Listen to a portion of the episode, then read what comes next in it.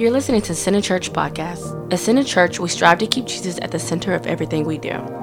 You're about to hear a message, but before you do, we want to invite you to visit our website at centercharlotte.org. There you can sign up for our weekly emails and receive new content as we release it. Secondly, we want to invite you to visit our pastor's blog at matthewedwards.cc. And finally, if this podcast ministered to you in any way, go ahead and subscribe, and you'll be the first to know when we release more content in the future. Thanks for listening in, and be blessed. Abba, I thank you for the open door. I thank you for the opportunity. I thank you for the platform. And you said that in my weakness, your strength would be made perfect. And I acknowledge before you that I need you to do this. And I need you to speak through me. And I need you to give me exactly what they need. It's you that I lean on. So it doesn't matter how adequate I am or how adequate I feel. I'm leaning on you. And I thank you, you will feed your people well. In Jesus' name, amen. Um, I'm a springboard off of what Stephen said. Um, the Bible says, many are the afflictions of the righteous. Many. I don't like that word many. But he says, he goes on to say, but my God delivers us out of them all. Every one of them. I was studying, uh, Second Timothy. And I'm studying, I finished First Timothy and I'm heading, I'm going on. And all of a sudden I got to a couple of scriptures and it was talking about, uh, Paul said, I serve God with a clear conscience. And the Holy Spirit said, did you hear it? Did you see it? And when you know the history of Paul, how in the world, with all the mistakes Paul made, did he say, I serve God with a clear conscience? Now, you need to know a little bit of the background. In First Timothy, he calls him my dear son in the faith. And he says, Timothy, I hope to see you soon. That's the first letter that he wrote to Timothy. But by the time we get to Second Timothy, he's in prison. He's in chains. All of his friends have abandoned him. Almost all of them. In fact, the Bible even says some of them are ashamed of him. And he says, my time of departure is at hand. So he's not expecting to get out of this. He understands death is probably going to be what gets me out of this cell. And I told you I, I had the opportunity to be in a jail cell that he was locked in in Rome. And they would put him down in the lower dungeon where the urine and everything would come down and the rats would run around and there was no electricity. There was no heat. And it's, it's circular. And what I remember when I was standing in there, cause I asked, I said, I want to go all the way down. I want to go where Paul stood.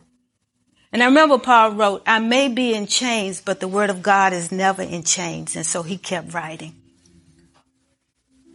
So here he is in jail, and this is his last letter to Timothy. And what would you say to somebody that you love and you know you're not going to see them until you get on the other side?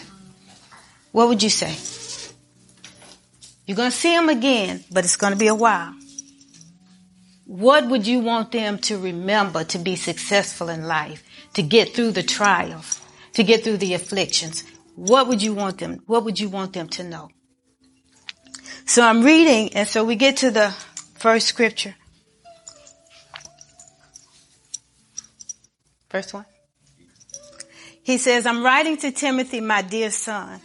May God the Father and Christ Jesus our Lord give you grace, mercy, and peace. Timothy, I thank God for you, the God I serve with a clear conscience. Just as my ancestors did night and day, I constantly remember you in my prayers. So he wants him to be aware of the grace that God has given him through Jesus Christ. What is grace? Unmerited favor. You didn't earn it, but you got favor with God. God knows who you are. Like the song Angie likes, God knows your name. He knows who you are. He says, I want you to remember you got grace. I want you to remember you have mercy. It doesn't matter if you blow it, and you will. everybody breathing will blow it. But remember, with God, you have mercy. He says, and another thing, I want you to remember that Jesus has paid for you to be at peace. He has eternally reconciled you to the Father.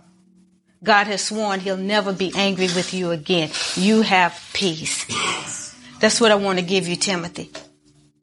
And he says, as for me, I thank God for you.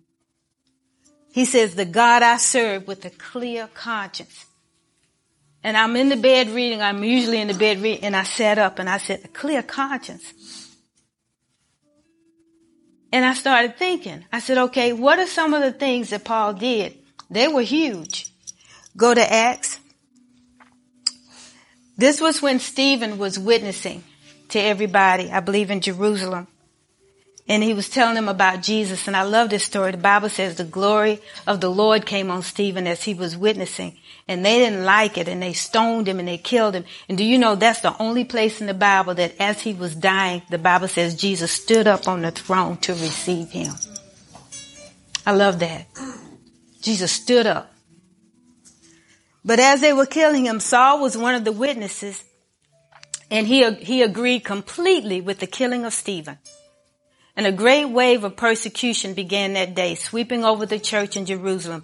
And all the believers except the apostles were scattered throughout the regions of Judea and Samaria. Let me see if I have another one. Maybe I didn't give Matthew because I didn't want to overload you guys.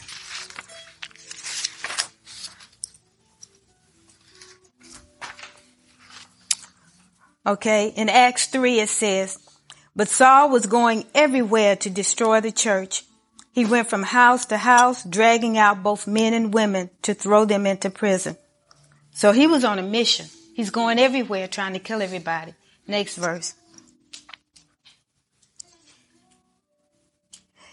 Meanwhile, Saul was uttering threats with every breath and was eager to kill the Lord's followers. So he went to the high priest and when you study it, he was trying to get permission to kill as many as he can. The Bible says that were in the way, the way of Jesus Christ. Now Jesus said, if you even want to murder somebody in your heart, you're a murderer. He said, if you even want to, you're guilty. This guy held a coat. Saul held a coat for everybody while they picked up stones and killed Stephen. But that wasn't enough. He was going from house to house, dragging men and women out of their home to make sure they were in prison. And then he goes to the high priest because he's still on a mission. He doesn't just want them in prison. He wants to kill them. And the Bible says not just kill them, he's eager to do it. And yet we find 19 verses later, he says, I serve God with a clear conscience. So how did he get from there to clear conscience.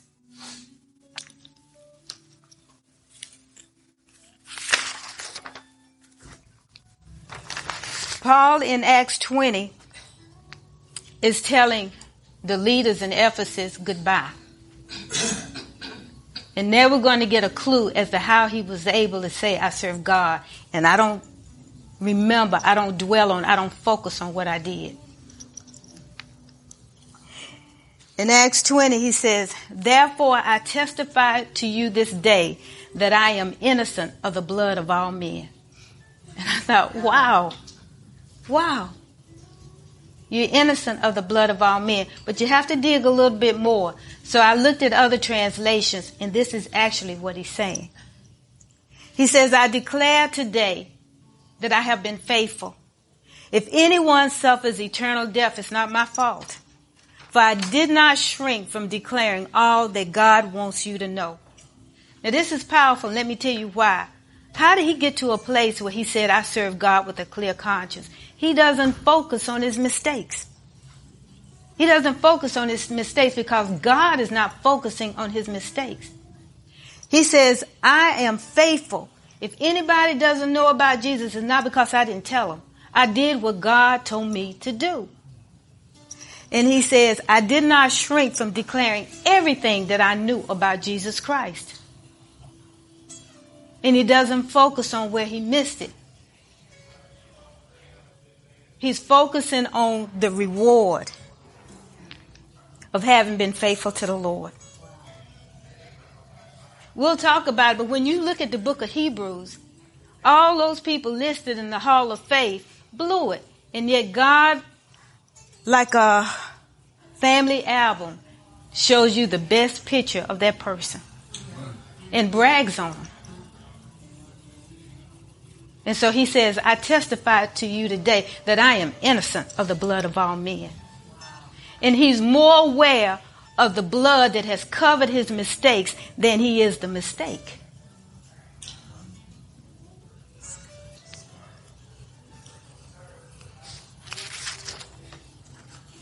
Now, that was a mistake that he made before Christ. Do people make them after Christ? Oh, absolutely. Absolutely. So he makes mistakes after Christ. And the one that ministered to me a lot was when he was commissioned uh, to go out with Barnabas to take the gospel to the Gentiles. Paul is now saved. He's had this huge God encounter. Jesus has taught him personally out in the desert for three years. And he's hung around other believers who walked with Jesus, and he's ready now. And praise the Lord, God sends them out two by two, doesn't he? Thank you, Lord. Woe to him that is alone when he falls. He doesn't have another one to pick him up. So he sent them out two by two. And so he sends, he commissions Paul and Barnabas. And when you're studying, I'm always looking for footprints now of grace. I didn't know before. If you go to the next one. Among the prophets and the teachers of the church at Antioch of Syria were Barnabas, Simeon called the black man, Lucius from Cyrene, Manaen, the childhood companion of King Herod Antipas and Saul. One day as these men were worshiping the Lord and fasting, the Holy Spirit said, appoint Barnabas and Saul for the special work to which I have called them. So after more fasting and prayer, the men laid their hands on them and sent them on their way. Everything in the Bible has a purpose and every once in a while, I get out my shovel, shovel and I'll start digging. And I thought, God put this man's name in here, Manaen, and I'm not familiar with him. And God lets me know that he was a childhood companion of Herod. Why did he do that? Why did he do that? Well, who was Herod? So glad you asked. When John the Baptist had come on the scene, he was the forerunner of Jesus Christ. He was publicly criticizing. I don't think I put this verse in there. He was publicly publicly criticizing uh, Herod. Herod had married his brother's sister. He was a wicked man. He was the ruler of Galilee. And he was telling everybody, this is not right what he's doing. And it didn't make him very popular with Herod. And if you follow the story, he ended up having John the Baptist's neck cut off and put on a platter and served to his wife. That's how wicked he was. What else did he do? Well, let me read the scripture. I wrote it. It said he publicly criticized Herod Antipas, the ruler of Galilee, from marrying Herodias, Herodias, his brother's wife. So Herod put John in prison, adding this sin to his many other sins. When God says, I'm keeping a record of this, buddy, you can bet on it. He added that to everything else he was doing. Who was Herod? When Jesus was being um, prepared for the cross, he was sent to Herod. And Herod, the Bible says, when Jesus came, he was anxious to, to meet Jesus because he wanted Jesus to do miracles. And the Bible says he asked him question after question after question, but Jesus didn't answer at all. And so finally, he got so frustrated with Jesus. I wrote this one too. It says, Then Herod and his soldiers began mocking and ridiculing Jesus. And finally they put on him a royal robe and sent him back to Pilate. Wow. He not only cut off John the Baptist's head, he began to mock and ridicule Jesus and send him back to Pilate. Whoa. And yet, and yet, this guy Manaen was a childhood companion of Herod. And I thought it's just such a picture of grace. Because these two guys started out together. Don't birds of a feather flock together? They started out together. They didn't end up in the same place. By God's grace, this guy ends up being one of the ones fasting and praying and commissions Paul to go out and preach the gospel. And he ends up writing two thirds of the gospel. He was the one who sent Paul out and we're reading his words today. And we're getting free because of Paul now. And this guy who started out with Herod, a wicked man. And it's a picture of grace. It does not matter where you start. It doesn't matter. And this guy is in the company. He's in the company of Barnabas and Saul and prophets and teachers. God's elite. And yet he started out with Herod. And I said, Lord, what a picture of grace. And he put it there so that we would know the beginning wasn't great, but he didn't end up like that. Amen.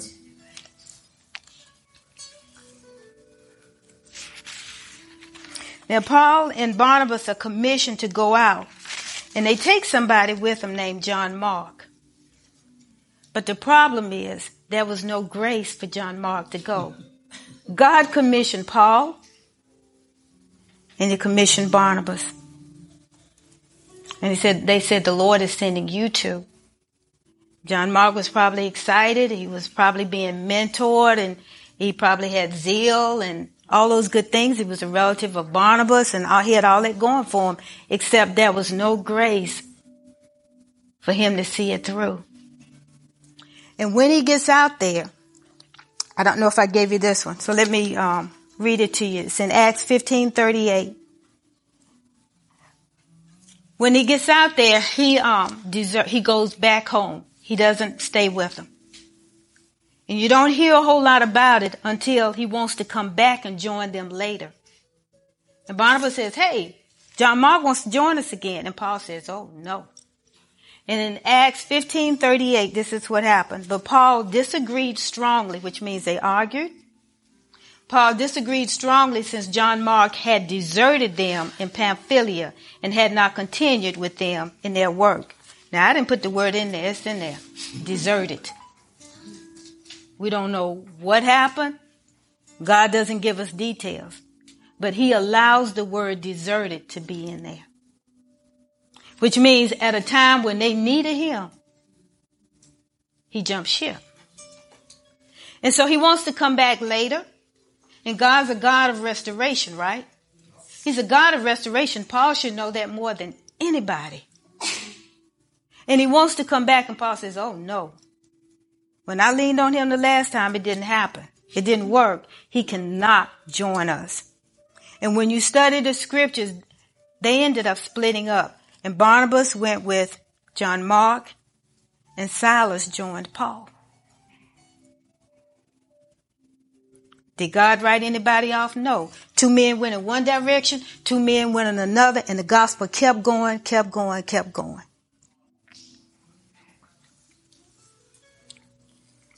Now, I've taught it before, and that's actually not my lesson, how God dealt with Mark. And it's one of the most beautiful stories that I know of in the Bible. John Mark, because Paul didn't see his value. Because Paul wasn't willing to give him another chance doesn't mean that God wasn't. And what happens is, as you study the scriptures, Peter refers to him as my son. And then when you get in, you still, I'm still in Second Timothy. Um, I think I gave Matthew that one. He says, only Luke. Remember I told you that all of his friends just about had abandoned him. He said, only Luke is with me. Bring Mark with you when you come. He's writing to Timothy, for he will be helpful to me in my ministry. This is his last letter. He's in jail. and who is he sending for now? Sending for Mark. Somehow, from the time he said he can't go with me until Paul is in his last days. He recognized that God kept using Mark. And God had a plan for Mark. And God didn't give up on Mark. And Mark didn't give up on Mark. And he says, would somebody tell him, bring him. In my last days, I need him. And God so honored Mark that he wrote one of the gospels. Matthew, Mark, Luke, and John. Someone that Paul said deserted me. God said, yeah, well, I don't look at it like that. And God totally restored Mark. And he has a place in the, of honor in the Bible that even Paul doesn't have. He's one of the fourth witnesses of Jesus Christ. And I love this story of restoration. But that's the mistake that Paul made. He corrected it, but it's one that he made in the New Testament. I'm sorry, he made before, he made after Christ. Before Christ, he was killing Christians. After Christ, he didn't want to give John Mark another chance. And yet he said, I serve God with a clear conscience. How did Paul get to that? So I'm still studying, I'm still studying, the Lord has gotten my attention. And I know he wants to show me something. Put up the next one. This is how he got to the point where he could say, I serve God with a clear conscience. He said, for God saved us and he called us to live a holy life. He did this not because we deserved it, but because that was his plan from the beginning of time to show us his grace through Jesus Christ. You can't earn it. And once you understand you can't earn it, he says, then you'll understand his, the grace that you actually got through Jesus Christ. And now he has made all of this plain to us by the appearing of Jesus Christ, our Savior. He broke the power of death and illuminated the way to life and immortality through the good news. And God chose me. That's what Paul is saying. He chose me to be a preacher, an apostle, and a teacher of this good news. And he says, that's why I'm suffering here in prison. But I am not ashamed of it. For I know the one in whom I trust, and I'm sure that he's able to guard what I have entrusted to him until the day of his return. There's so much in this. There's so much in this. First of all, a man who was killing Christians. God said, you know, I'm going to pick him. I'm going to pick him to show everybody that my grace is greater than the mistake. I'm going to pick him. And he picks him and he calls him and appoints him as a preacher, an apostle, and a teacher. And here he's writing this letter now and he's in jail. He's in jail. And when you study the scriptures, there are people going, whoa, you're going through something. What'd you do? You know, when we were, came to the Lord years ago and I believe that leaders were walking in the light they had. I'm going to try to be nice. I believe they were walking in the light they had. I was. But we were taught, and it was wrong. We were taught if something bad happens to you, what did you do wrong? What did you do? What did you do? And we would spin our wheels and try to figure, I gotta get it right, I gotta get it right, I gotta get it right. And if something bad happened, I would say, oh, God must be mad at me. I gotta, I gotta do more, I gotta do more. And we spent so much time trying to prove to God that we were sincere. And on this side of the cross, on this side of the cross, your attacks are because you do belong to Him. He said, That is why I am suffering here in prison. Because I'm a preacher. Because I'm an apostle. Because I'm a teacher of the good news. Because I'm a child of God. Because the favor of God is on me. Because I'm blood washed. He said, That's why I'm suffering. He said, But I am not ashamed of it. I'm not ashamed.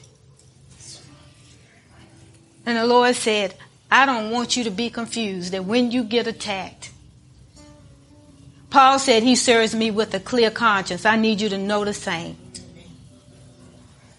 I need your conscience to be at peace. When you suffer, it is because we're carrying something in us so holy, the Holy Spirit. We're carrying a witness everywhere we go that Jesus Christ is Lord.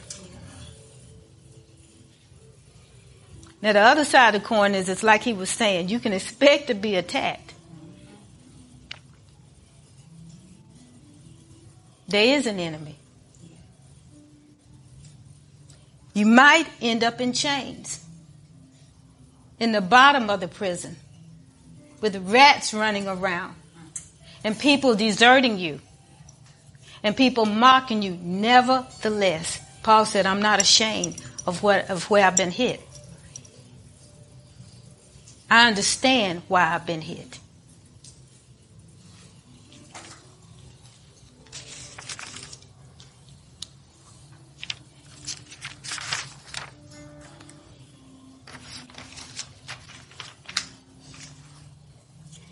You know, I'm, I read a lot of different things.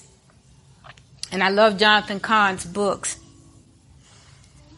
And uh, I was reading about Galilee because God only God's only plan after Jesus now is to restore whatever's been stolen from you, whatever's been robbed from you, wherever you suffered, because Jesus has paid for it. His only plan for you now is to restore what's been taken. And the beauty of that is whenever he restores something, you always get back more than what you lost. And I was studying about Galilee. And um, why did Jesus show up in Galilee? Out of all of Israel, there's so many towns and so many places. Why was his ministry in Galilee? Well, centuries before Jesus came, Israel was in rebellion. And the Bible says that, that Galilee was in deep darkness. Deep darkness. That's pretty bad to be in darkness, but deep darkness. And so when the Assyrians attacked Israel at that time, Galilee is in the north.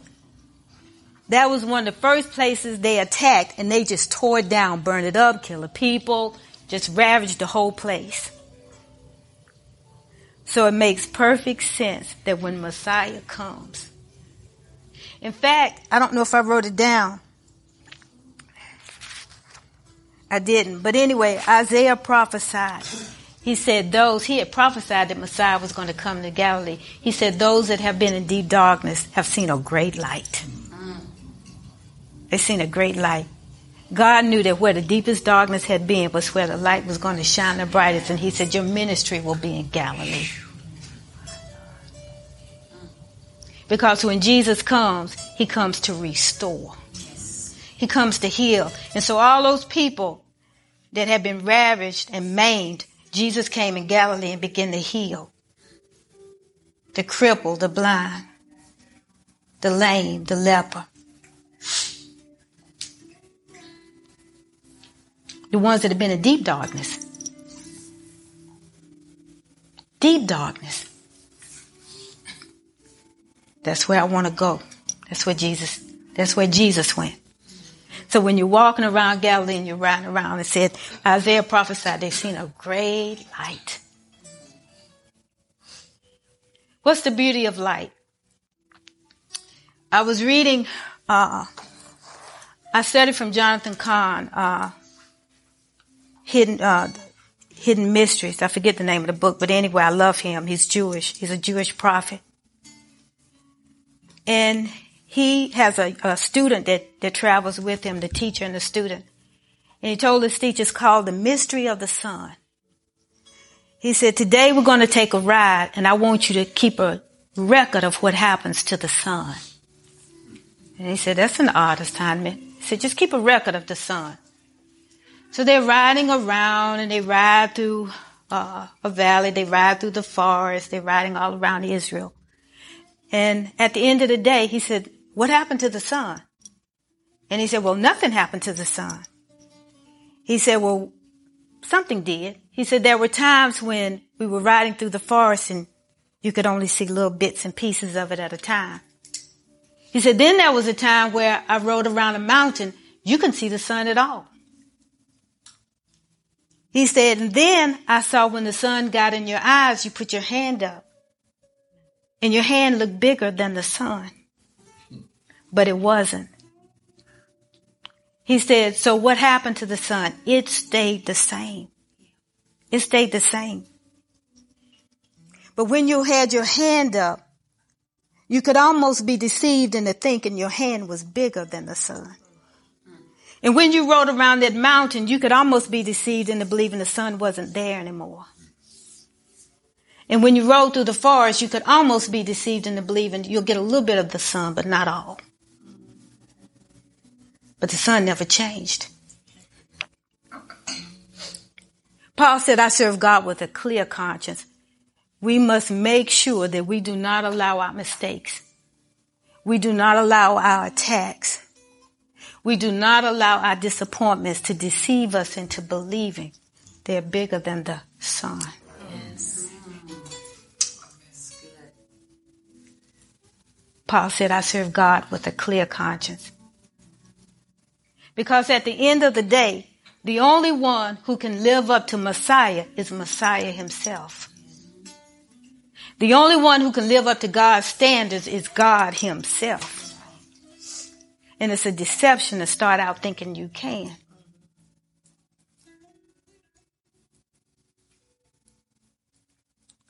Last verse I think I have, Matthew. Paul is still in jail. He's writing to Timothy. He says, May the Lord show special kindness to Onesiphorus and all his family because he often visited and encouraged me. He was never ashamed of me because I was in chains. Now I looked up this guy's name. And this guy's name, I don't know. This guy's name means to bring profit and to be useful. And here he was. He was in chains. And we know that some people were ashamed of him. But he says, when I was suffering and when I was struggling and when I was going through something, this guy. And when you read it, it says, it, it goes on to say, where, wherever I was, he would search for me and find me. He was intent on making sure that I was encouraged and I was uplifted and I had hope. He searched for me and found me out. Even though it looked like I was losing. Even though it looked like, what did you do wrong? This guy didn't treat me like that. In fact, you know, when you study Job, his friends got in trouble with God because they kicked him while he was down and came accusing him and said, surely you did something wrong. And by the end of that book, Job had to pray for them to get out of trouble with God. This guy, he said, God, I want you to remember him and I want you to remember his family. Because when I was chained up and deserted, he visited me and he encouraged me. And he was never, never, never ashamed of what I was suffering or how I was struggling or how I was being attacked. He never, never was ashamed.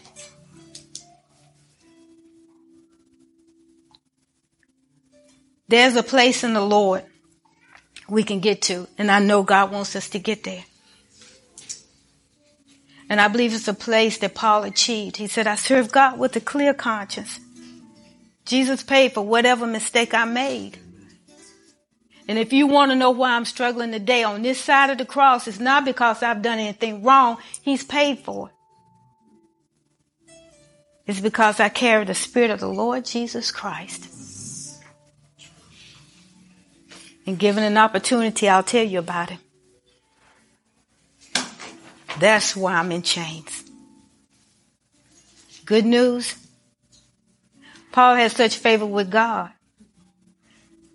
He says, Timothy, I'm going to pray for this guy. And guess what? God will hear. And I'm going to pray for him and I'm going to pray for his family. And even though I'm in chains, the word of God is not. Even though I'm being attacked, the word of God can still go forth. And it's a lesson to us no matter what we're going through. Is there not a cause? And if somebody's smart, they won't judge us for the attack. They'll do everything in their power to encourage us. And God will honor them. Abba, I thank you. I thank you. I thank you for the honor of being a witness for your son.